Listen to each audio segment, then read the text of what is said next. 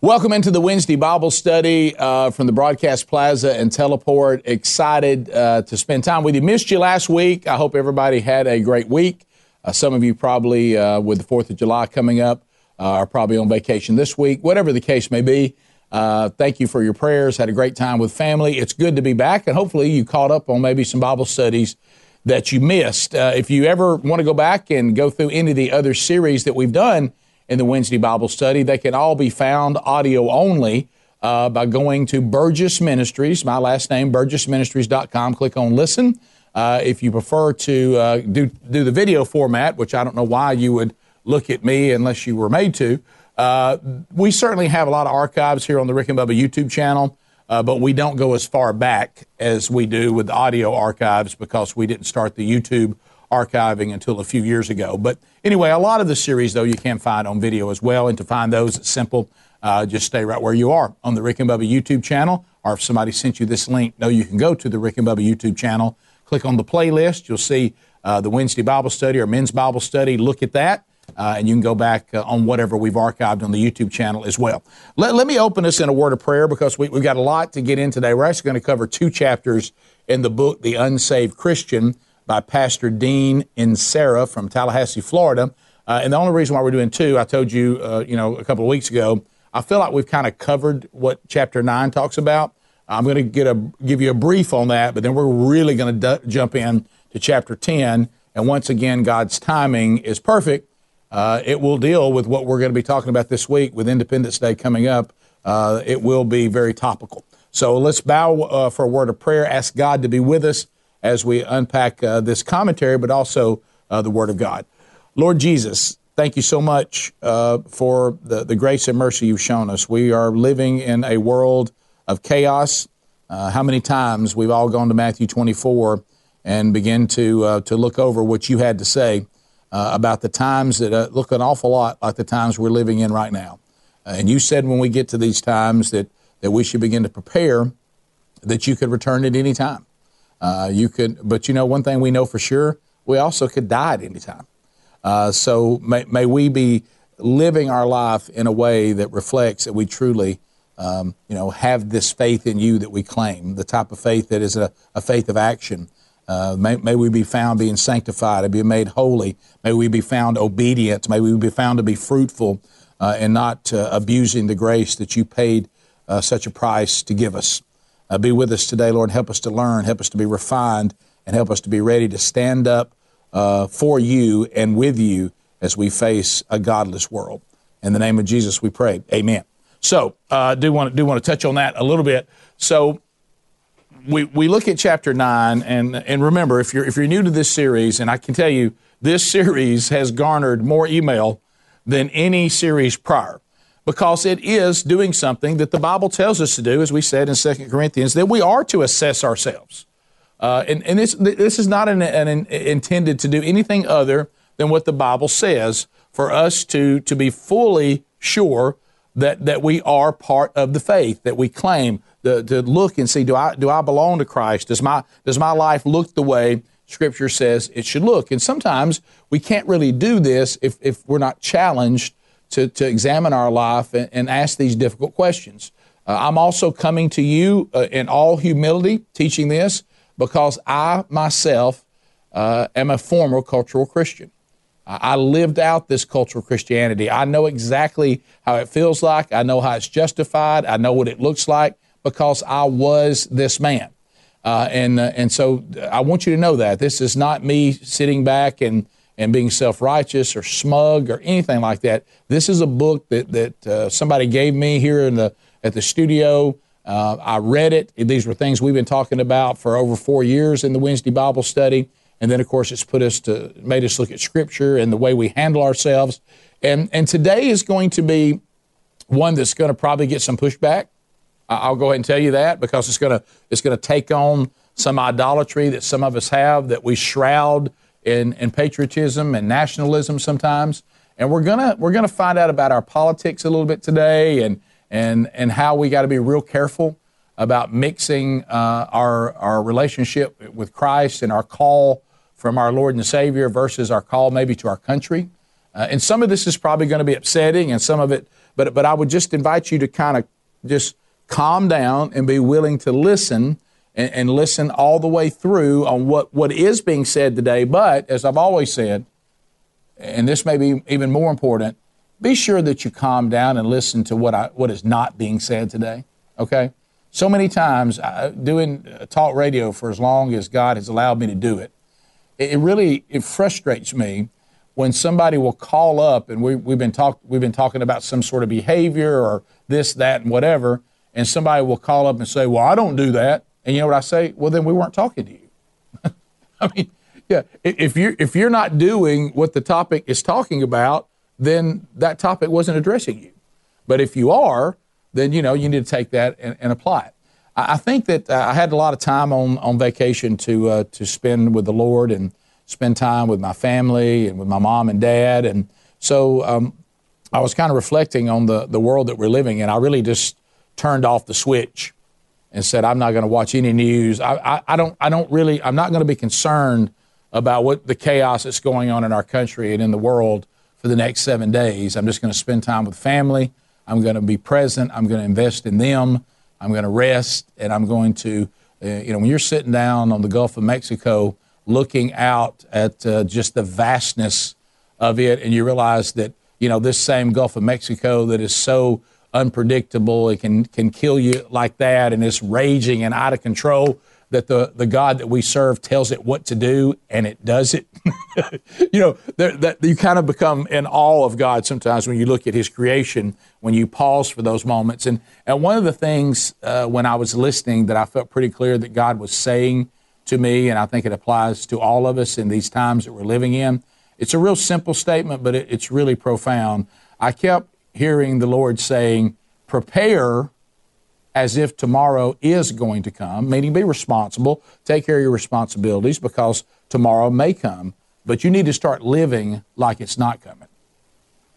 And I, and I remember just hearing that in my spirit and thinking, my goodness, uh, Lord, what exactly are you saying? And of course, a lot of times God will just say, I'm saying what I'm saying. Go ahead and live your life and, and be responsible. Prepare for the things that need to be done as if tomorrow's coming. But you better start living your spiritual life as if it's not. Live your worldly life like tomorrow's coming, taking care of the tasks, doing the things you're supposed to do, pay your bills, go to work, take care of your family.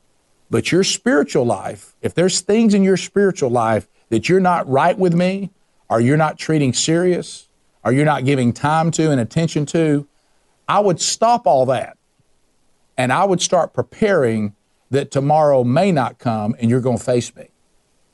And uh, I will tell you that's that was my big takeaway from last week. And uh, and that and and you know what I say to my Lord and Savior. You know what I say to the great I am. Thank you, Roger. That I'm listening, and I won't just listen. I will actually apply it. So as we jump into this today, I'm not going to spend a lot of time in chapter nine. No offense to Doctor, uh, I mean to Pastor Dean Inserra.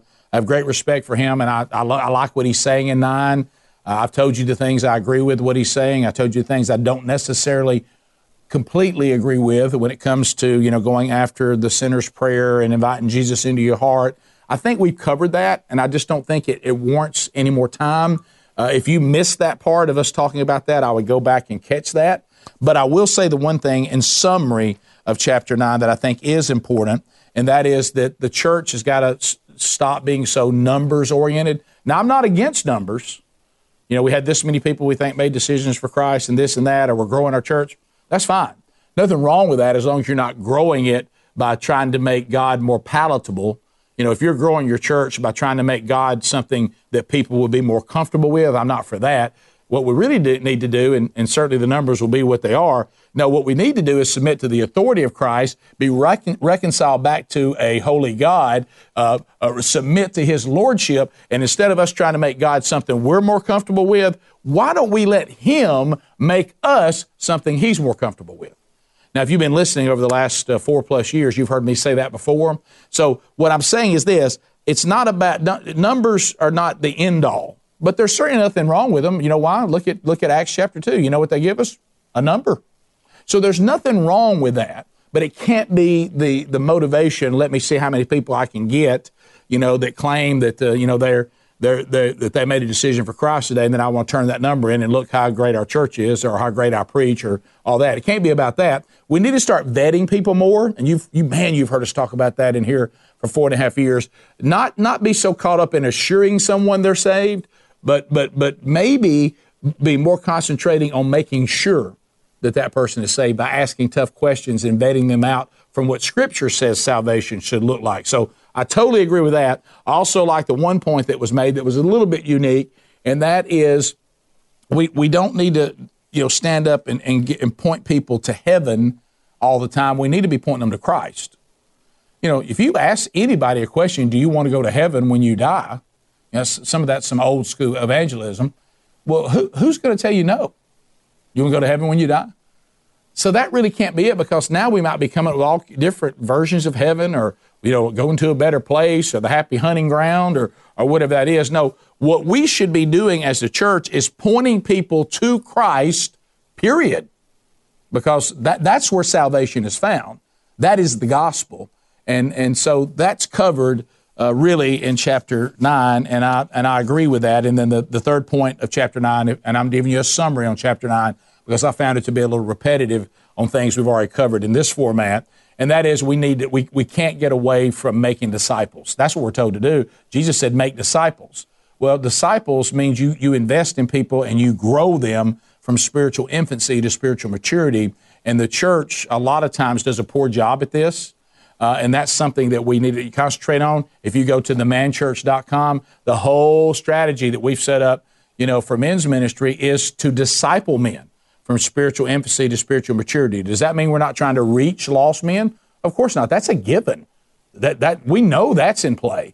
But but if you, if you leave men, you know, as spiritual infants, remember we, we talked about the parable of Jesus with the, the seeds and where they all fall and some never take root and some are burned and some are taken away. Well, that's the reason why discipleship vets that process out. Uh, and so that's kind of the summary uh, of, of chapter chapter nine. And I remember in closing on the discipleship part, when we started doing the the man, the man church uh, discipleship strategy, when somebody said a 40 week curriculum, well, nobody's ever done that. Exactly, and that's probably what was wrong with it. Uh, you know, you give you give men six week uh, six weeks Bible study. Guess what they do in week seven? They don't meet anymore. You know why this Bible study never ends? Because if it ever did, a lot of men will walk away. Uh, it, it keep, discipleship doesn't ever stop. I mean, we, we're, we're doing that all the way. So maybe taking men's ministry and devoting time to it like you would, you know, the, the youth department of your church or the children's department of your church or the women's ministry of your church or the adult classes of your church. Do you, do, do you, with those different parts of the church, do you just say a six week Bible study every year? Of course you don't. And you shouldn't. Well, don't do that to the men either. The men need to be given a curriculum for them that they are studying and growing all year round. So that's kind of the summary of chapter 9. Now let's move into the one that's going to kind of fire a lot of people up and probably going to stay with me now. Remember, listen to what we're saying, but also listen to what we're not saying. Okay? And this is chapter 10 called God Shed His Grace on Thee, Partisan, Partisans, Politics, and Prosperity. Uh, you, you know, Russell Moore and I have not agreed on everything. Uh, we agree on most things. Uh, but there's some things he and I have, you know, had a little bit of a back and forth, and some of that was publicly. Uh, but I went to him a time that we did a conference together, and I asked for him to forgive me if I'd done anything to offend him. Uh, and I said, look, I have no issue with you. We're not always going to agree on everything. I was simply trying to point something out as your brother uh, that looked a little inconsistent when it talked about some of the things that were being said politically. But he and I are great. I have great respect for Russell Moore, and I love what he says in this quote uh, that uh, Dean Inserra uses to start this chapter. It may be that America is not post Christian at all. It may be that America is instead pre Christian, a land that, though often Christ haunted, has never known the power of the gospel yet. That's a good statement. Uh, and it's provocative, and I, I agree with uh, uh, Russell Moore with his assessment. You know, we, we, we act like we're post Christian. I think one question we may ask have we, have we ever really been Christian at all? When you look at, at, at what the gospel really calls us to. So, one of the things that, that, that we take on in, in chapter 10 is that we have to be careful. It, it's, a, it's a real juggling act, act when you start trying to take politics and patriotism and nationalism and then kind of mesh it in with Christianity, it, it's they don't really go they don't really fit. You know, uh, uh you know, you go to the pieces of the puzzle. You know, a puzzle piece should fit perfectly. Nationalism, patriotism, and and politics, and and here here's the gospel, and here's the call of the followers of Jesus. You may get some of it to do kind of like this, or, or maybe kind of like that, but you're never going to have it do this because even if you look and, and right now to to have if you look at Romans 13 uh, right now the times we're living in there's some very unpopular things that are said there uh, by the apostle Paul. But one of the things that he says is that government and I have brothers who disagree with me on this but that's fine as long as we can the disagreement comes from scripture. Uh, you know you you see where because I heard this comparison one time and I disagree with it just so you know someone tried to compare government responsibilities to, to God's view of marriage. You know, God ordained marriage and he ordained the government. Eh, now, he, he, he never declared the government holy. That's where I disagree. Uh, it says he instituted government in, in, Romans 13, basically to keep order in a fallen world. Uh, and if you don't want to be on the wrong side of the government, then behave is really what Romans 13 says in a nutshell. Now, some of you say, boy, your, Rick, your commentary on Romans 13 is really short. Well, it is, but you can read it for yourself. That's really what it's saying. If you don't want to be on the wrong side of the government, then behave. Uh, and be good citizens. And then when you oppose the government, you only oppose the government when they try to oppose God. But other than that, follow the laws of the land. And and and it was in, and it was instituted to keep, to keep order in a fallen creation, and all governments are set up by God for various reasons. Uh, mainly, though, to punish and to, uh, to keep order. That's Romans 13. That's not Rick Burgess. That's, that's God inspired writings of the Apostle Paul. But, so where I disagreed with, with some of my brothers on this is because I find nowhere in Scripture, nowhere, where I see what God saying the thing about the government that he said about marriage. You can go to the writer of Hebrews, and God says about marriage that he deemed holy. So that's different.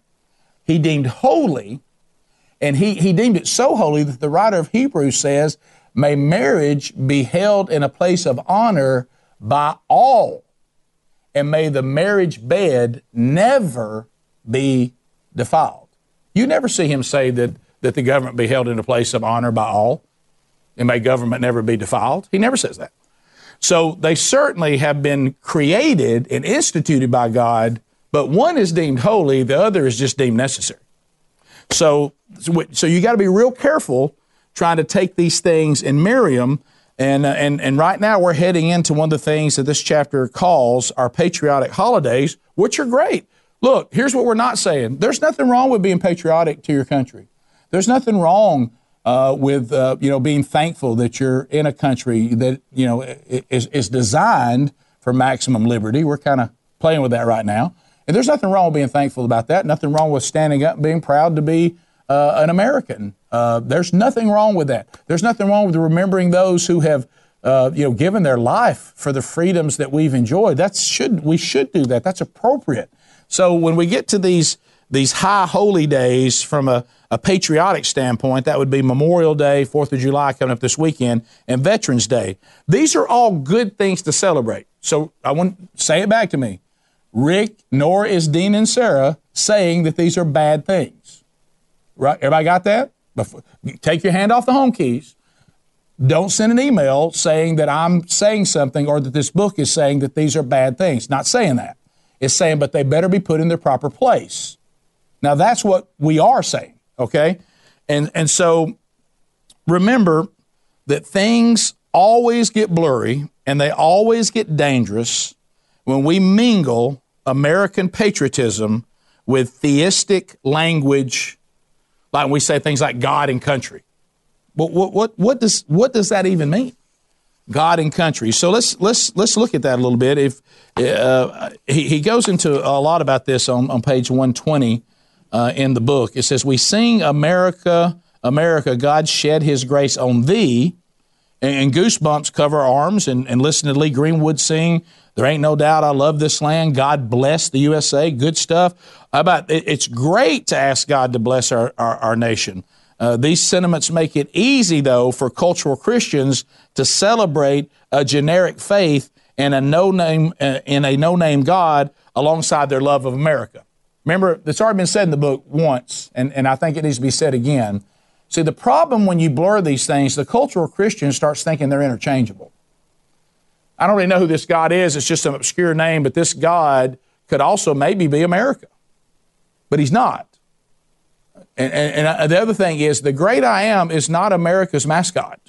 now, if you want to sit there and cower and, and, and, and be wretched and lay at the feet of God Almighty and say, Will you please deliver our nation? Please bless our nation? Certainly nothing wrong with that. We should do that.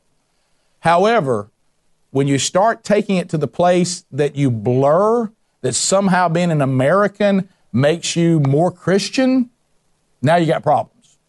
Okay, the, these things should be over here where they belong.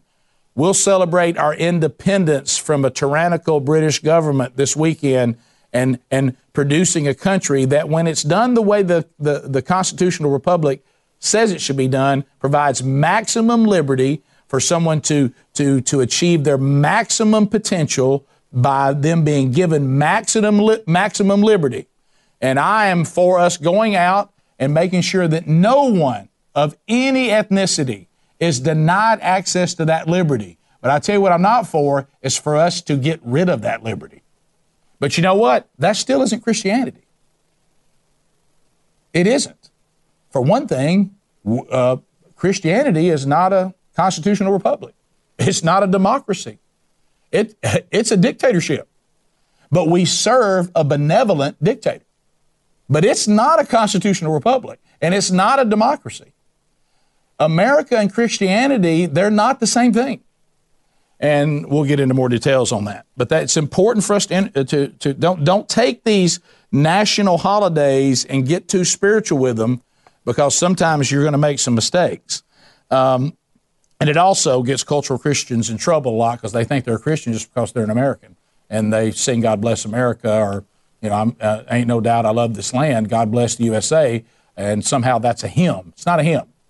Uh, so, so then it says, with with gratefulness for God's blessing, certainly a Christian. Uh, that's a Christian posture. Patriotism, but can serve as a stumbling block to the understanding that the, the, the gospel, if you take them and marry them both, they should not be married together. Many cultural Christians see Christianity as more of a demographic than a religious conviction or identification with Jesus Christ, as though it falls under the umbrella of being American.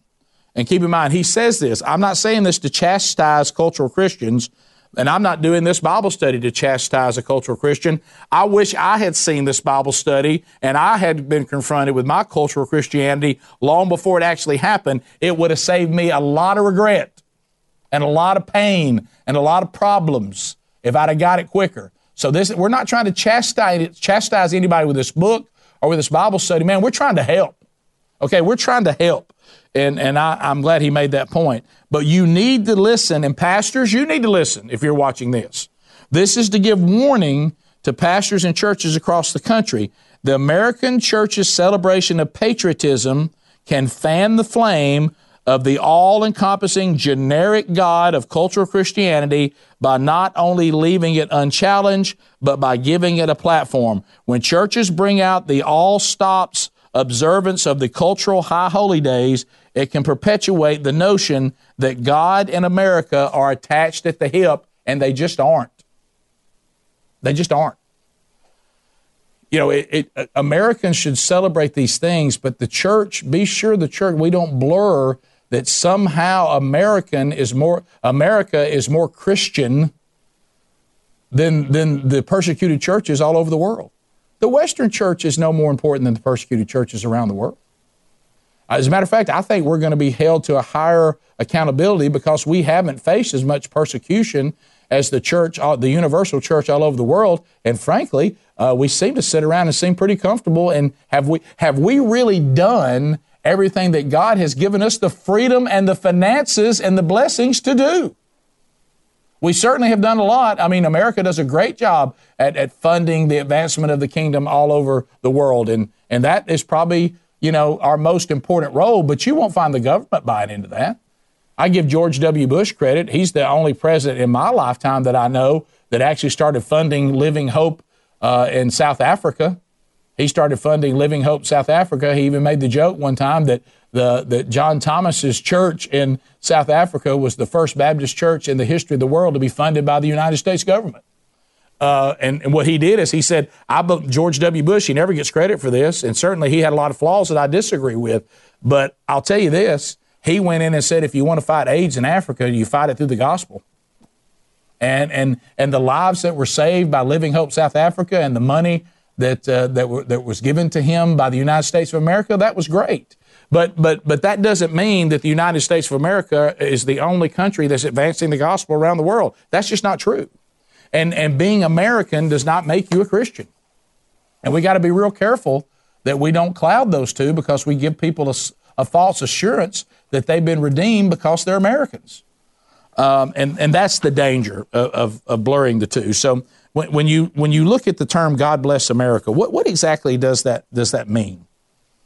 I mean, really, if you think about it, first of all, you got to think about this and, and this may be what bothers some of you, but that's okay. And if you want to reach out to me, you can. We're not God's favorite. Okay? I, I know that somehow, I remember being, being a little boy thinking, we're God's favorite. We, we must be the, the country that God loves the most. By the way, that's not true. As a matter of fact, you'll struggle. I'm certainly not going to say that I'm some expert on end times prophecy, but I can read. I can't find us. I don't know where we go or what happens to us, but you'll have a hard time finding us uh, when, when, toward the end of all this. And when you're looking at the state we're in now, I don't know how much longer we will be what we were intended to be. Uh, we may we may turn into something completely different, and it may be that the whole reason we were here was to legitimize Israel in 1948. I think, right, guys? 1948 uh, and then, of course, to advance the gospel around the world with the blessings that we were given. And, and, and maybe that maybe we've done everything we're supposed to do.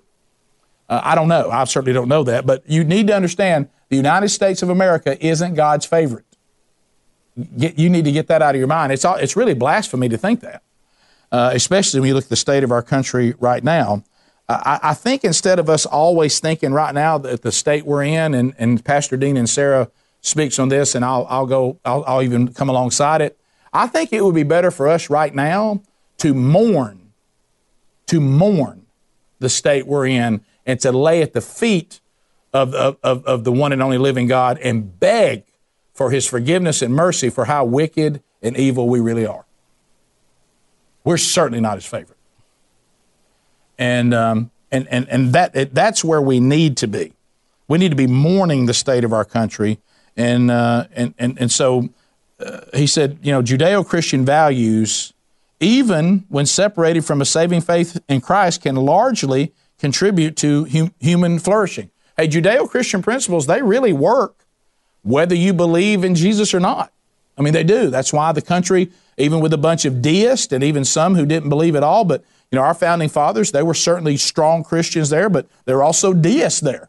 Uh, Thomas Jefferson did not believe in the miracles of Jesus Christ, wrote his own version of the Bible. Okay, I don't know that I'm going to spend eternity with Thomas Jefferson unless something changed. However, he certainly believed that Judeo Christian principles are probably good things to build a country off of. But that doesn't mean that he believed in the gospel. That doesn't believe he believed in saving faith in Jesus Christ. Uh, so, really, it can't just be about Judeo Christian principles because you don't have to believe in God for those to be good things.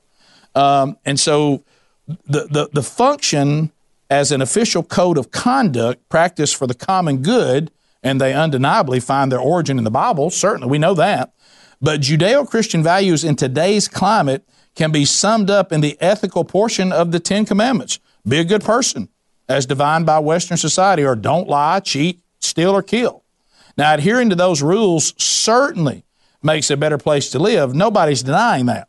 But while these values help keep civic order, see Romans 13 again, and promote the common good, here's the problem. They can serve as a false gospel and a hindrance to receiving the good news of Jesus Christ. Being a good American citizen, friend, and family man or woman cannot substitute for being repentant and following Christ. Be repentant and follow Christ. That's the gospel. Not try to have a good code of conduct and try to be a good friend and a good and and and, and do these things that are in some moral code. That's not it at all. And I think sometimes we confuse that when we when we build up. You know, you hear this all the time: family values and stuff. Hey, family values ain't gonna get you to heaven. Jesus is gonna get you to heaven. Now, Jesus might produce family values in you, whatever that word means, and it seems like family values. You got to be careful. It may just see the problem with, with things like family values, not devoted, repentant follower of Jesus, is family values have changed tremendously in this country. There's a lot of people that define family values in a way that are that is not biblical. See, these these codes are in our mind, but that we, they don't ask anything of us. I'm for family values. What does that mean? Have you ever noticed that? You ever seen these political commercials? Why does somebody think because they walk around on a farm that I'm going to vote for them? You know what? I didn't think you were any good, but now that I see you walking on a farm, uh, you know, I guess I should vote for you. What, what does that even mean? That doesn't mean you can do your job very good. I, I believe in family values. Are you a repentant follower of Jesus? And will every vote you cast be under his authority? That's what I'd like to hear because everything else is flawed. Look, I've tried it, guys. I've tried it. I've made my mistakes of trying to, as a follower of Christ, get overly involved in politics, and we certainly should get involved. But man, I'm telling you, when you look around and you see these pastors wrapping their arms around some politician, you know what I'm thinking? Somebody's going to live to regret that. I've regretted it. I've done it. Billy Graham regretted it. He tried it. He got burned because politics isn't the church. It isn't the church. Okay? And so what happens in politics? It's compromise. So suddenly you've got your arm around some politician in a picture and you think you understand everything, that he's some devout follower of Jesus, all of a sudden he votes on some legislation and attached to that legislation is something he doesn't believe in, but he voted for it to get what he wanted out of it. And somebody comes up to you and say, how you got your arm in a picture around some guy that let that go? And by the time you've explained how that happened, you go, I wish I'd just never done it. Get involved. Look, it's a necessary evil. Certainly get involved. Do the best you can. But no political party either side are, is, is the same thing as Christianity. It's not. And that, that's and both of them will tell you they are, by the way. Both, not one, both. And we'll get into that more here in a minute. But anyway, America's prominence as a blessing to much of the world through financial aid, relief, military protection should be commended. And we do. We, we, I, I'm so glad these things happen. But it can form a nationalism that goes beyond simply being grateful it turns into an idol, see. American patriotism can take a noble thing and turn it into an idol. See, there's something, guys, I'm going to tell you something. I'm going to get a lot of trouble today.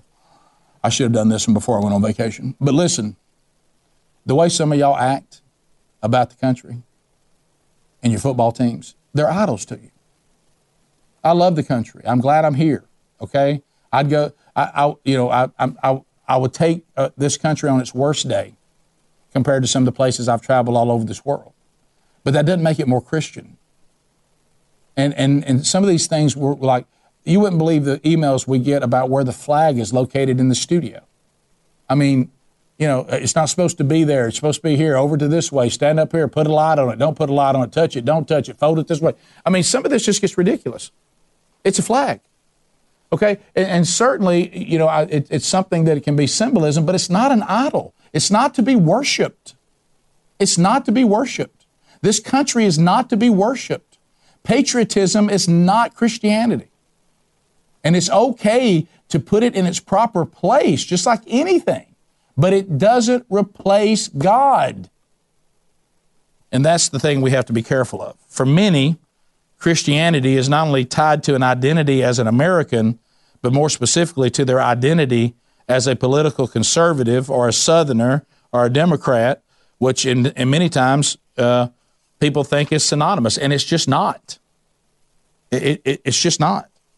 You know, understand that you, you have to be sure that the presentation of, of things that are patriotic about this country, that they're not presented as, as some sort of holy creed, that our flag is not presented as a holy relic, and that the national anthem is not treated as if it's a psalm.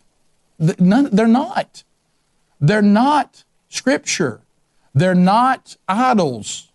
They're not psalms. They're not hymns. They're important, but they're not the ultimate. You, you, America can't do anything to save you from your sin. Jesus can. And Jesus is here to save the world, not just save America. And we've got to understand that.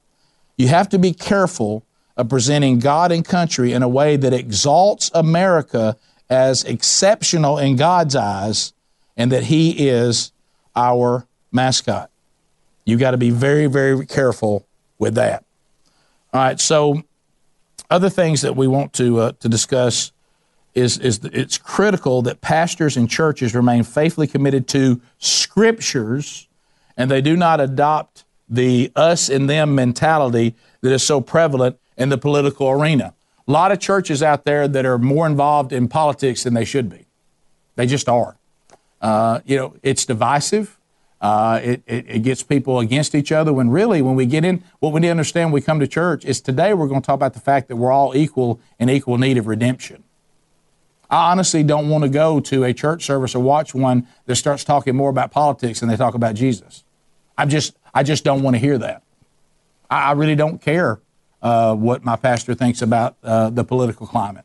I'd like to know what Scripture says about what, what really is going to happen because I assure you, when Jesus comes and touches his foot on the Mount of Olives, it's really not going to matter who the President of the United States is or the ruler or president or whatever parliamentarian of any country.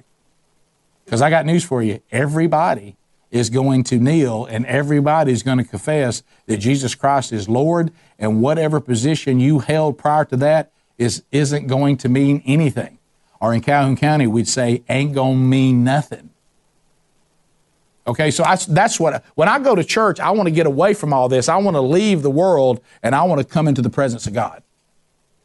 And, and so you got to be real careful about all this. I see, I see many times, if you are a pastor out there trying to become a politician, and you all you do is you can't wait to get on Fox News or CNN and talk about politics and talk about presidential elections. Whoever this politician is that you're so in love with is going to do something to burn you. I promise you.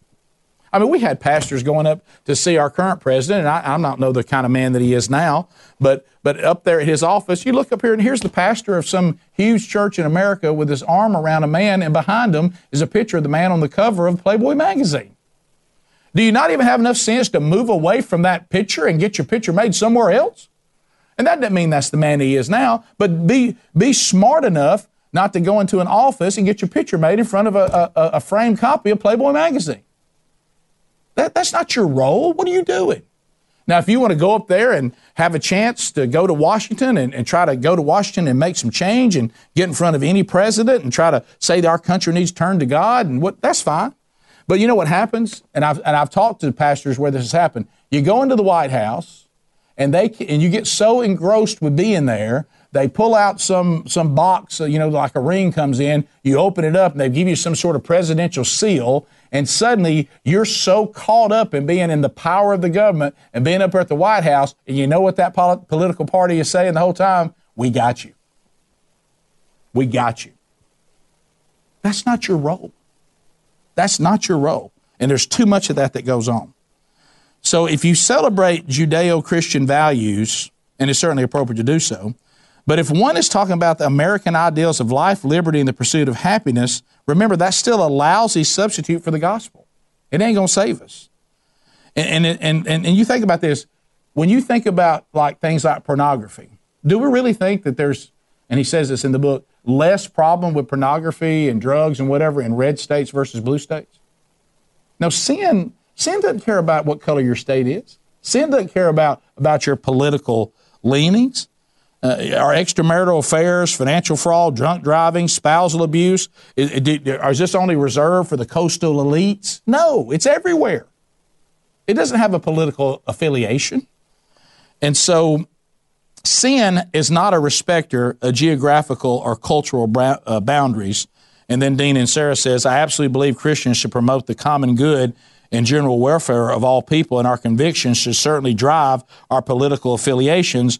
But voting your values cannot get you into heaven. It doesn't forgive you of sin, and it will not reconcile you to God. There are people in hell right now who exhibited Judeo Christian values, voted pro life, loved their country, got choked up watching Whitney Houston's 1991 performance of the national anthem at the Super Bowl. He said, interesting, I don't, interestingly, I don't know a Christian who would, who would disagree with the statement that I'm making. So the church must stop acting like Judeo Christian values are the gospel. They're not. There's, there's people in hell right now that loved all these things and got choked up and emotional about it, but it didn't, it didn't redeem them because the rest of their life was devoted to sin. And they were unredeemed. I, I love what Dr. Adrian Rogers says, and y'all have heard me talk enough. You know how much I love Adrian Rogers. And uh, he makes a great statement. He said, I wouldn't trust the best 15 minutes I ever lived to get me into heaven. That's a powerful man of God saying that. That's how fallen we really are. Adrian Rogers said he wouldn't trust the best 15 minutes he ever lived to get him into heaven. Wow. And he was also a guy who said that Christians should be involved in the if you're living in a country, a constitutional republic that gives you a voice to vote for the, the best shot at government you can get, absolutely be involved. We should. But it doesn't replace the gospel. And it certainly won't save us. And America's not God's favorite, and he's not our mascot. So the partisan politics of it all, the old Christian and Republic, Republicans and Christian and Democrats. Here's what's funny that I've always noticed about this. And I certainly have political leanings, as, as anyone does, that, that get close to supporting what I think about taxes and what I think about, you know, where, uh, you know, God's uh, uh, standard of marriage and where life begins. A lot of things, by the way, that I didn't believe at one time, but when I was redeemed, I did. And I'm going to try to draft politically with those political, you know, candidates that best represent that, but they're all flawed and none of them are who I wish they were. None. But one might be closer to that than another, but I don't I, used to make a bigger deal about it than that. I really don't anymore because I've I've realized how disappointing it can be. I can tell you this. I, I, I, was involved in politics a lot more than I am now, and I still discuss it on the show some, and I'll give opinions. But at one time, I was like going all in, like I was going to get with candidates and I endorsed candidates and I did all this. And this has been in the last, you know, five, six years. And I was at a political gathering uh, one night, and all these business cards kept being shoved in my hands. And hey, we need you on this. And you need to talk about this on the show about this and this and this and this. And my wife, she saw it. My body physically got crouched over like this. If you're not watching it on the YouTube, I'm crouching over. And I looked at her and I was at the table and I said, I, I, I got to get out of here.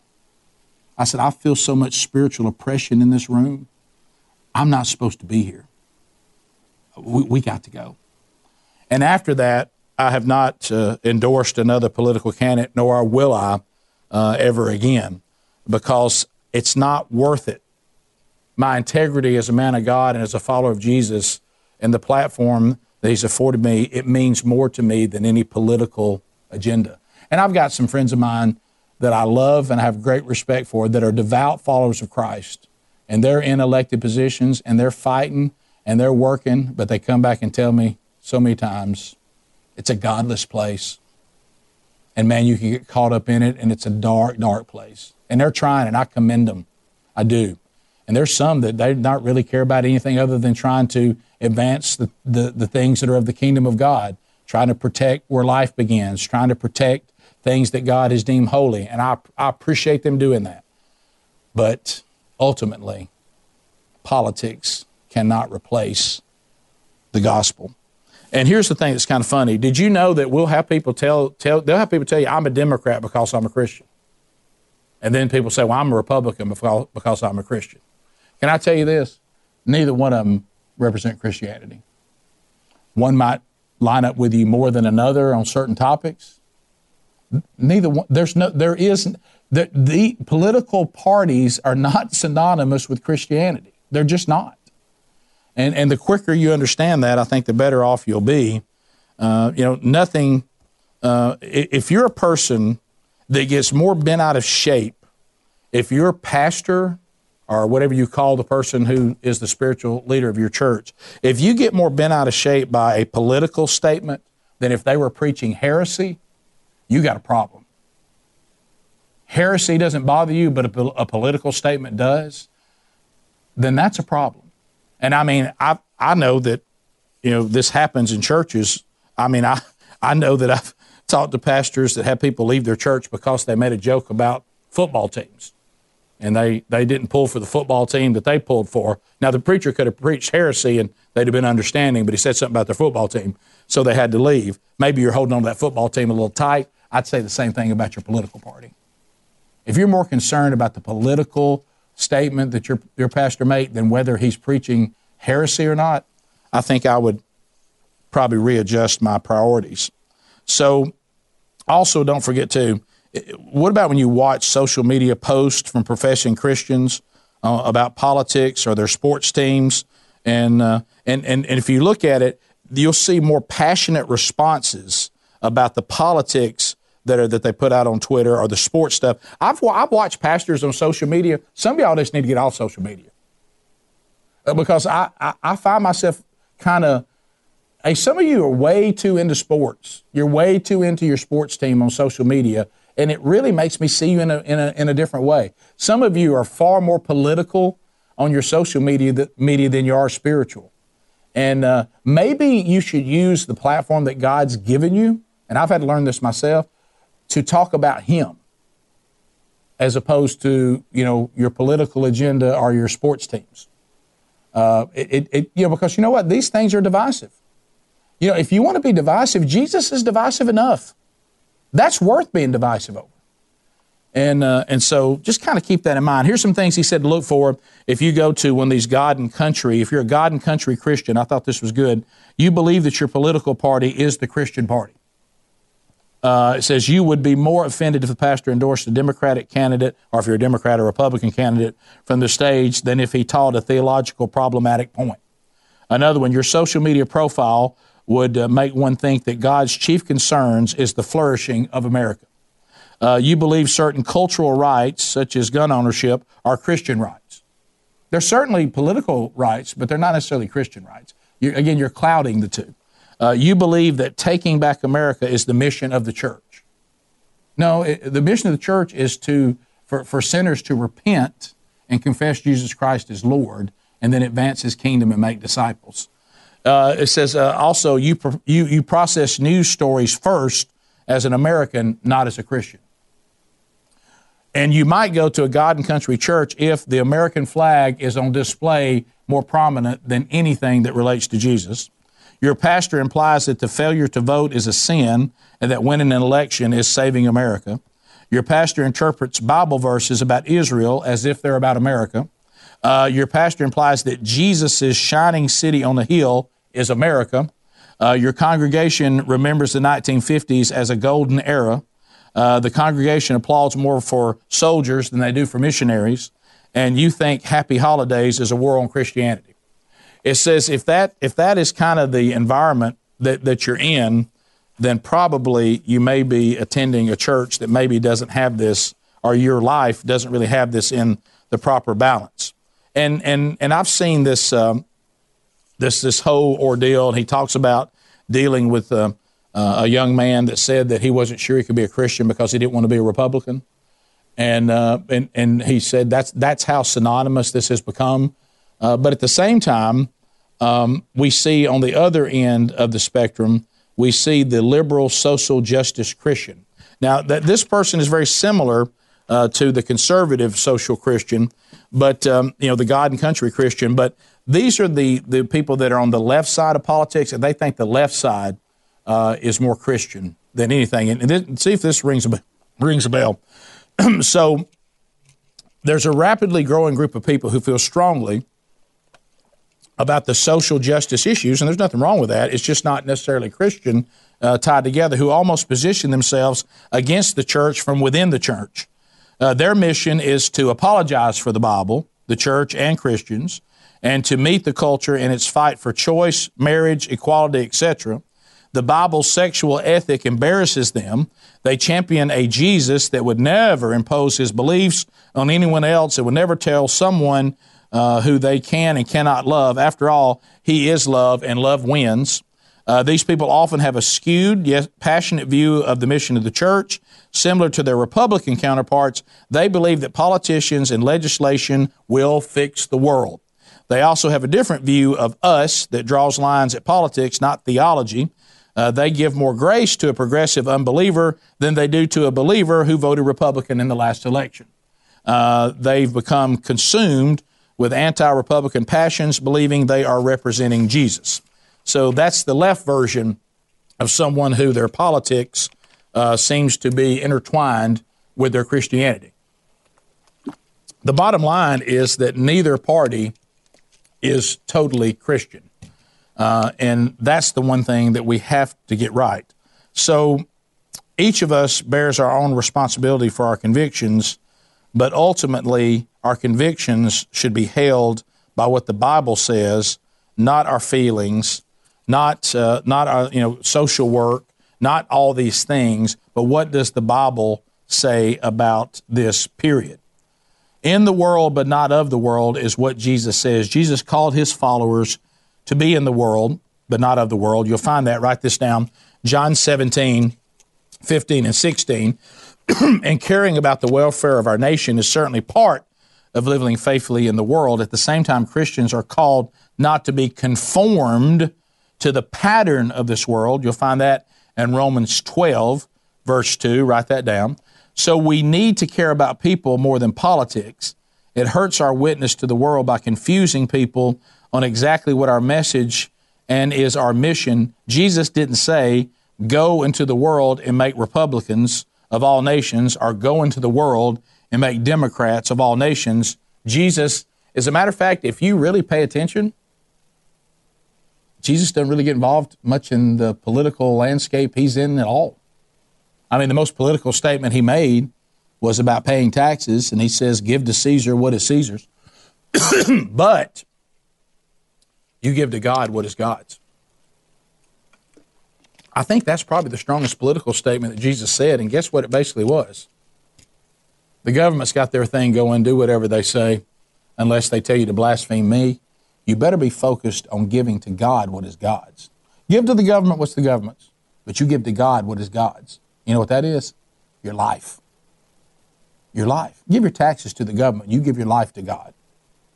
You give your praise to God. You give your worship to God.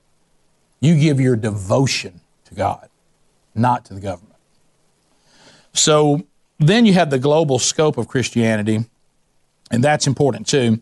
Globally, the unhealthy blending of God and country has detrimental effects, as many churches and professing Christians believe an American, Americanized version of the gospel, the prosperity gospel of televangelists, has been replaced with glorified versions of the American dream, in which God is like a genie that helps each of us find our true potential and fulfill our destiny.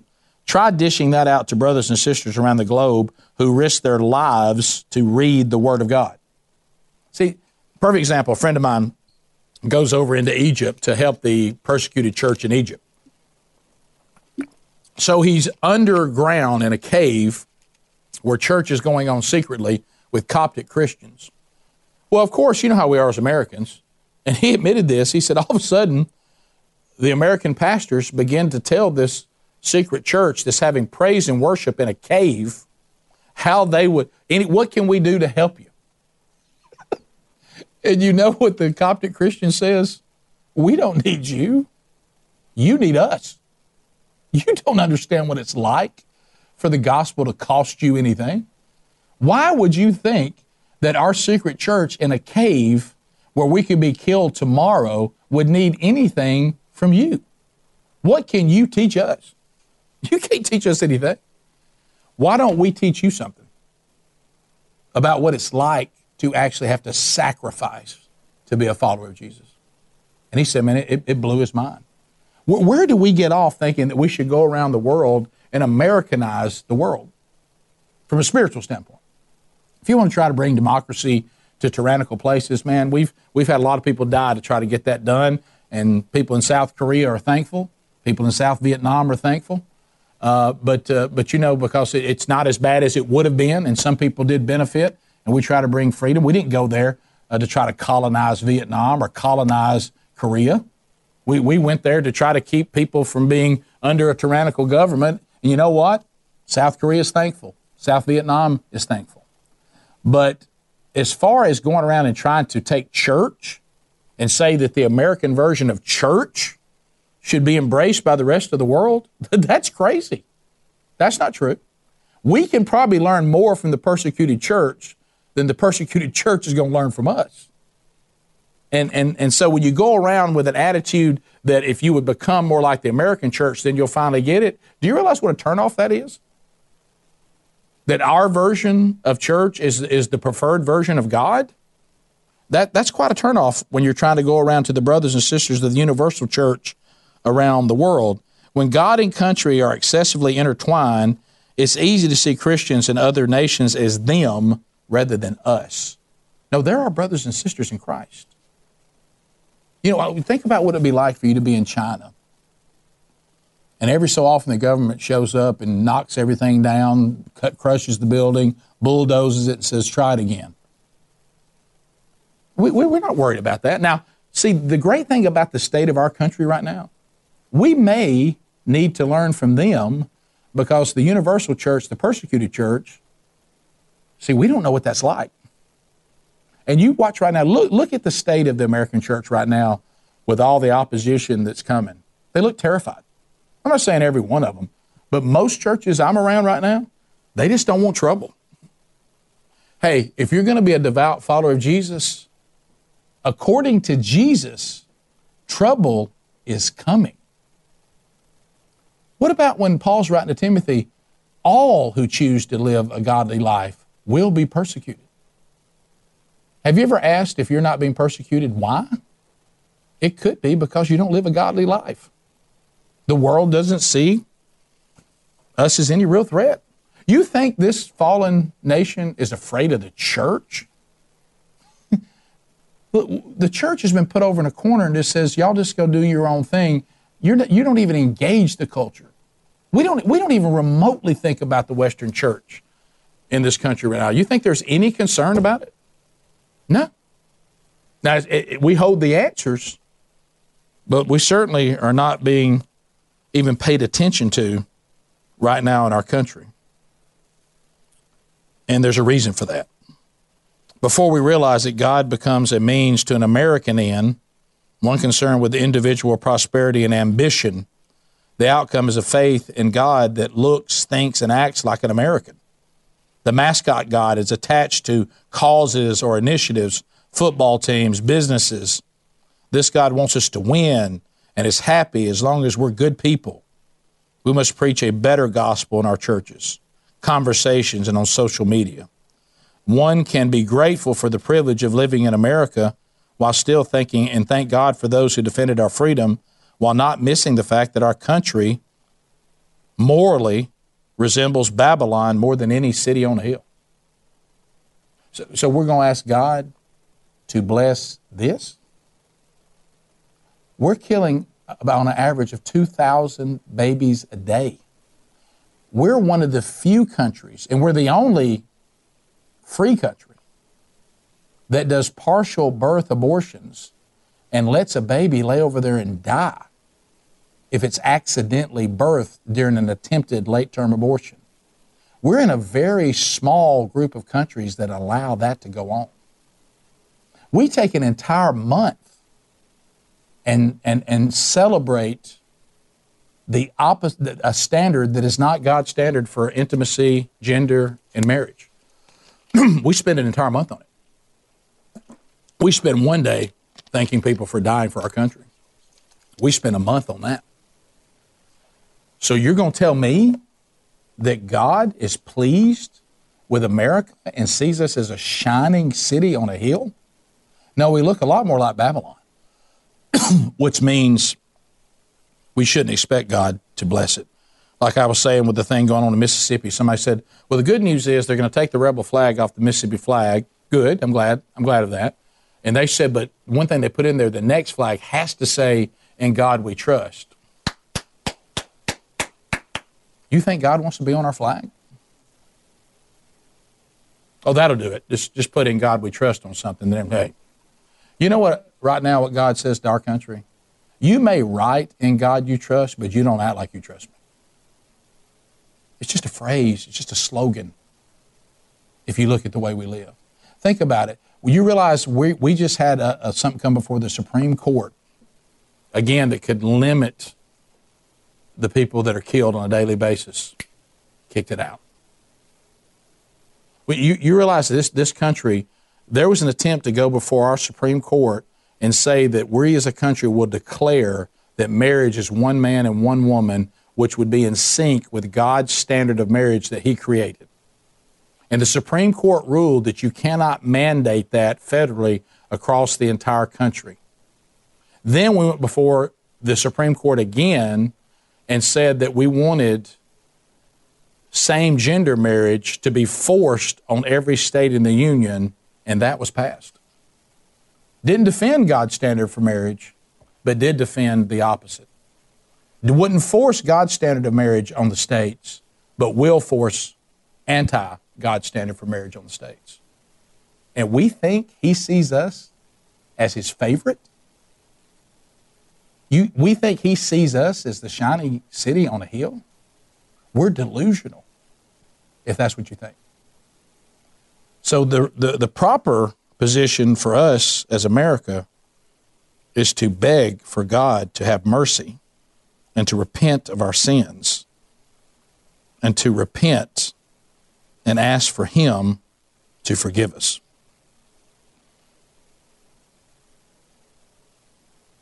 If we're the shining city on the hill, then the light needs to be replaced.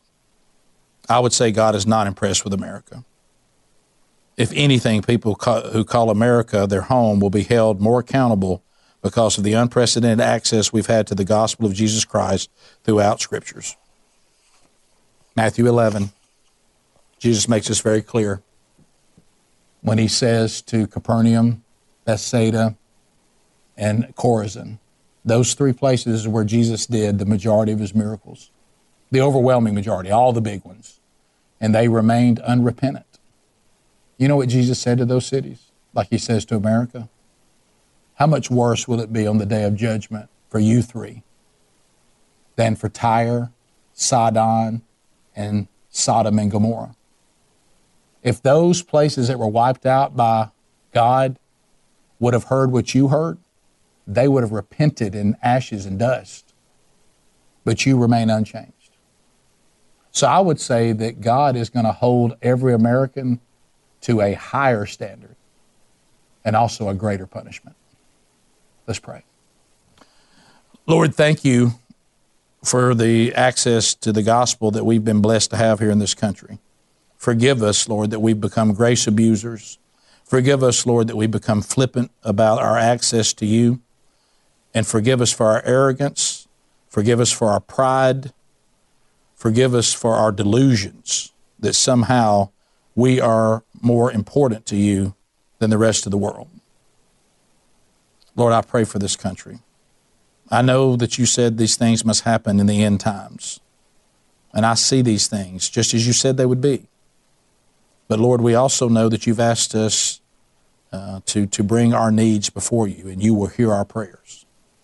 And I pray, Lord, that you'll continue to, to pull a remnant like you always have.